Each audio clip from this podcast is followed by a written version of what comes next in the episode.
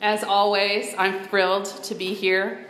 Um, when I walk through the door, I was telling Ashley I walk through the door, and the same thing happens every time I come through that door. I'm like, why do I not show up here more often?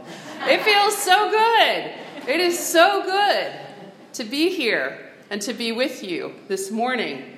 And uh, you all always welcome me, and I really appreciate the love and the warmth that you all have created uh, in this community that I get to be a part of. So I thank you for that. It's such a gift and a blessing. I'm sure you all know we have a holiday on the way. There's a very important day coming up in December where there are celebrations and gifts and singing and food and such, and it's lovely. But I want to talk to you about another important day in December December 21st. That is when we experience the winter solstice. The winter solstice is when there is the least light and the most darkness in a day. Now, in the pagan tradition, the winter solstice is celebrated as a time of the rebirth of the sun. It's a time to celebrate goddess energy, moon energy, a time to remember the feminine aspects of the divine nurturing, gentleness, gracefulness, ease. And as followers of the way of Christ, we can appreciate this special time and learn from it. Long ago, before electricity was available in homes, people often went to bed earlier since darkness came earlier. Winter was a time of greater rest. Now we can have light 24 hours a day. And perhaps we've gotten away from allowing the season to influence our routine in this way. You know, I heard a news story recently about how folks in Norway handle the long, dark winters there. Now, instead of them finding the winters dark and depressing, they use wintertime as a time of slowing down. Instead of dreading the time of increased darkness, they welcome it. They rest more, they read more, they have meals with family more, and that all sounds pretty good. So, what I'd like to do today is consider the benefits of darkness. So often we think of light as good and darkness as bad. We want to drive out the darkness and bring the light that overcomes darkness. I mean, Scripture is full of references to darkness being a bad thing. And, you know, we tend, as, as fans of duality in our humanity, we tend to jump on that bandwagon. But darkness is not all bad. In 1 Kings chapter 8, verse 12, we read, The Lord has said that he would dwell in thick darkness. The God of my understanding is big enough to be both in the light and the dark. So I want to spend some time talking about what it might be like for us to spend a little time in the darkness. When I think about walking in darkness, I think about how we usually need a light source to be able to see where we're going. You know, even with the light source, when you're walking in the dark, you have to have patience. You have to walk more mindfully. You need to pay attention to detail. This attention and slowness in the dark is in contrast to what we often experience this time of year. This is Christmas time, right? Lots of doing and shopping and get togethers and an increase in obligations. You know, Christmas is a joyous celebration of the light of Christ coming into the world. And that's great. But before we jump into that, we're invited to balance all of that doing with the slower, more thoughtful invitation of the dark. Now, if you're walking in the dark, you might use a flashlight or a lantern. And if you've ever used either one of those, then you know you can only see just what's a few feet ahead of you. You can only see what's directly around you when you're walking in the dark with a flashlight. Psalm 119, 105 says, Your word is a light unto my feet and a light unto my path. Now, for me, this means the wisdom and the love of God is with us in the dark, and yet it does not shine a spotlight really big all around, all the way forward, so we can see everything. There is only light right where our feet are. In the dark, you need to stay present. You need to be here now. You can't be way on down ahead because you can't see that far. You can only see right here. When we walk with God, where the light is, just right around us, it requires faith. You just focus on that next step. Faith is the substance of things hoped for, the things we cannot yet see. We don't know what's ahead. We have to just stay in the light that's here and trust that the great goodness has us has our path clear going forward. Faith requires we trust whatever it is, we'll be able to navigate it with God's help. You know, my experience in the spiritual life is that it's kind of like being in the CIA. Everything's on a need to know basis, right? If you don't need to know, you don't know. You get told what you need to know, and that's it. If you don't know something, then you just have to wait and trust. And that builds our faith. So we can say thank you to the darkness for the time of not knowing, for the time that increases our faith. Joan Chittister is a Benedictine nun and a theologian, and she says this. I love this quote. I just came across this this week. There is a light in us that only darkness itself can illuminate. It is the glowing calm that comes over us when we finally surrender to the ultimate truth of creation that there is a God and we are not it. We need the darkness to help grow the light of faith in us. We have to trust that the God of our understanding is clearing the way, that the Spirit which guides us will guide us true. Let's look at that first Kings verse again. It says, The Lord has said that he would dwell in thick darkness. I don't know about you, but I prefer a God who dwells in darkness. I prefer a God that is enshrouded in mystery. Now, just because God's in darkness doesn't mean that there aren't times of connection with my God. I enjoy feeling seen and cared for by my God. But what I don't want is a God that is so small that I could know that God completely. It can be frustrating to not understand the great mystery. But ultimately, it can afford us more comfort to know that God is too big and too vast to be defined and confined to our small definitions and parameters. You all ever notice how things look spookier in the dark? Even the most familiar shapes can look odd and unfamiliar. Our brains do not like mystery, they don't like darkness. Our brains tell us scary stories in the dark and have sometimes having us have us seeing danger when there isn't any. This actually served a function to keep us alive. Lots and lots of years ago, when our uh, caveman ancestors needed to be on high alert because there was always saber-toothed tigers around, right? Head had to be on a swivel. They had to be cautious. Their brains needed them to see danger all the time. Well, even though we don't have any saber toothed tigers running around, we still have the same brains. When we can't perceive something, when we can't figure out what something is, our brains tend to tell us a scary story. I know you all have had this happen.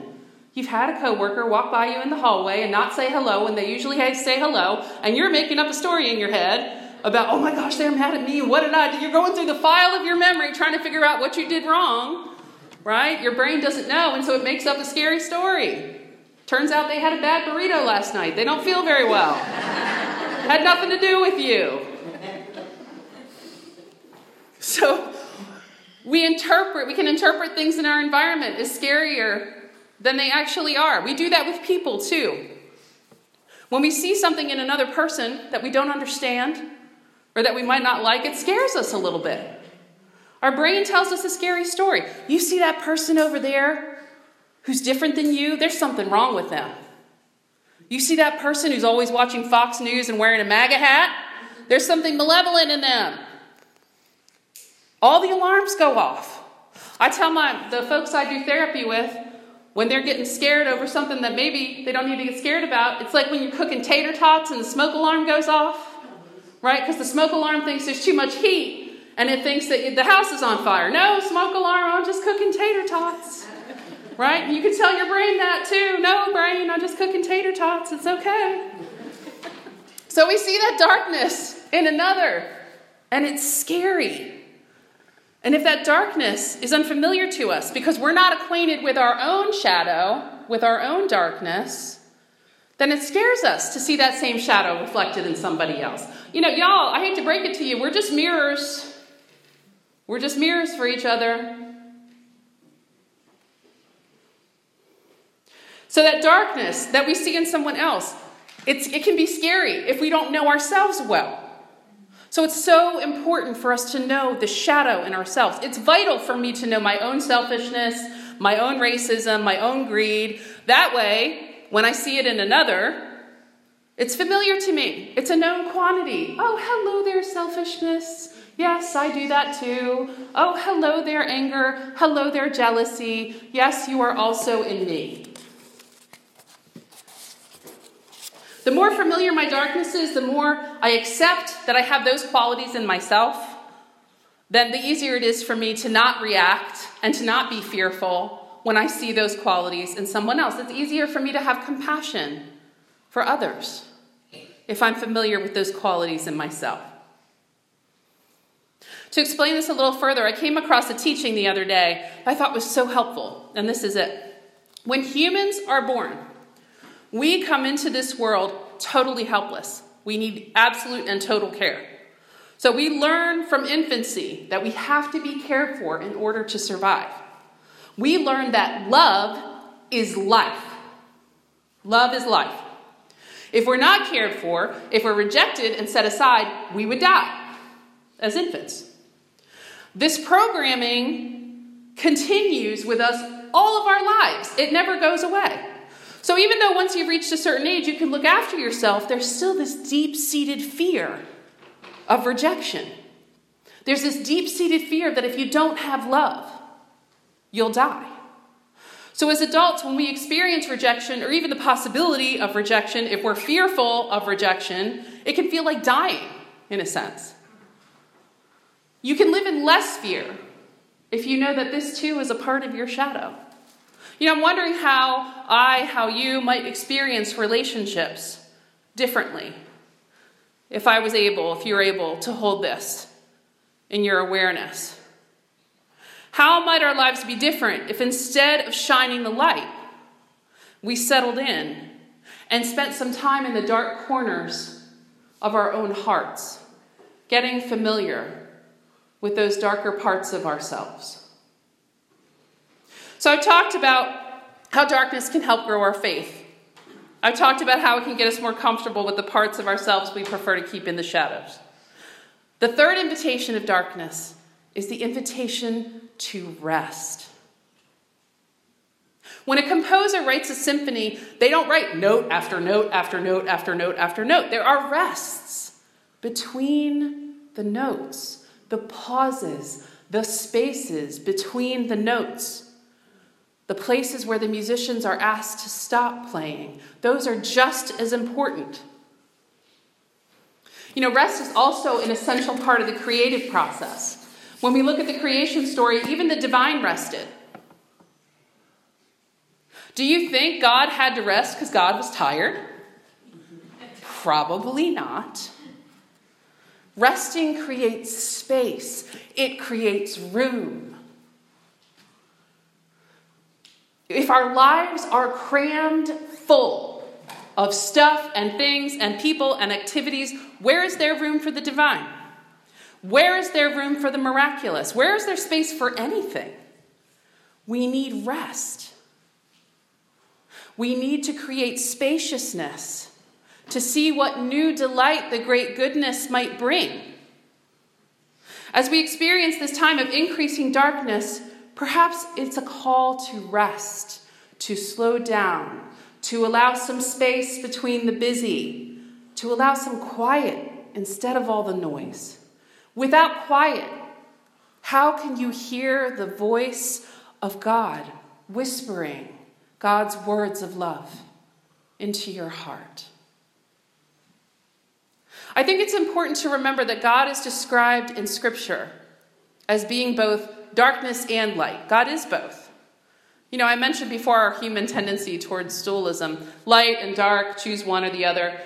It can be helpful to remember that if God is both light and dark, then we, as being created in the image of God, are also both light and dark. I think it's wonderful to celebrate the light. That can be glorious. And yet, there are things that can only grow in the dark. Seeds germinate in the dark. Babies grow in the sweet darkness of their mother's womb. Beautiful things can grow in the dark. I encourage you as we enter into this time of increased darkness for you to embrace the ways the darkness can serve you. Let the darkness be a reminder of the great goodness let it be a reminder of the way your faith is enhanced when you can only see just a little ways ahead. I encourage you to remember that the darkness within us is very similar to the darkness within others. And this time is an invitation to spend more time with our shadow. We're further invited to go a little bit more slowly during this time of the dark, to invite more rest and quiet in our lives. I want to finish up with this. This is a poem that was written by Langston Hughes. He wrote it to honor Helen Keller. She was blind and deaf from birth. She lived with great darkness and yet shone tremendous light. She, in the dark, found light brighter than many ever see. She, within herself, found loveliness through the soul's own mastery. And now the world receives from her dower the message of the strength of inner power. May you use this time of darkness to find more faith, to know yourself more deeply, and to rest. May you find your power in the dark. Thank you.